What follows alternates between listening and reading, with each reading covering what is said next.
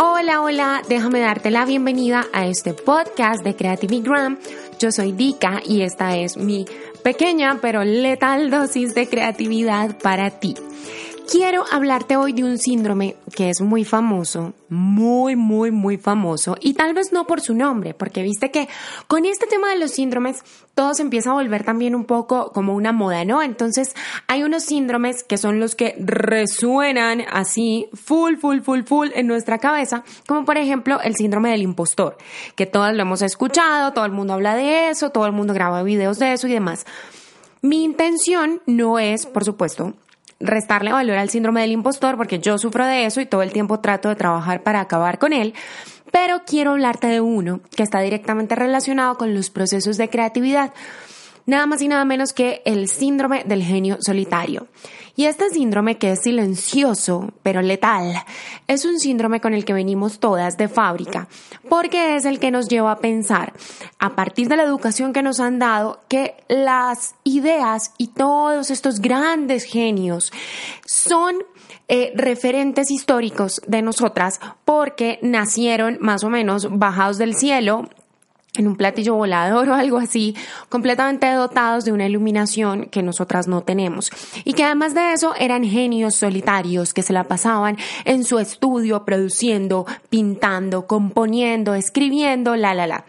Lo que yo quiero es que a partir de este momento abandones esa idea.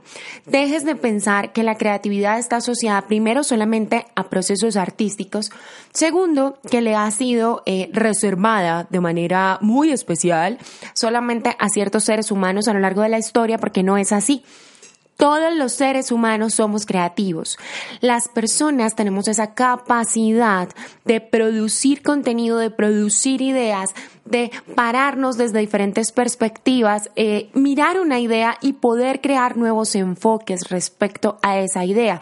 Entonces, olvídate de que tú tienes que o provenir de cierta familia o tener cierto linaje o haber estudiado en las mejores universidades del mundo con los mejores maestros y los mentores más maravillosos y famosos. Por supuesto que si puedes hacer eso, genial. Pero olvídate de que eso es un factor determinante para que tú seas creativa. Quiero que reemplaces esa idea del genio solitario por una genia como eres tú que todo el tiempo se va a estar nutriendo de referentes, de ideas, de imágenes, de contenidos, de textos, de palabras, de técnicas, de metodologías, de voces y discursos de otras personas que estamos aquí dispuestas a darte absolutamente todo de nosotros para que tú puedas alimentar ese monstruo divino de tu creatividad y poder así producir contenidos mucho, mucho, mucho más impactantes y que aporten valor a tu generación, ¿vale? Entonces, chao, chao, genio solitario, nos curamos hoy de este síndrome en este podcast de Creativigram. Esto es lo que te quería contar hoy. Chao, chao.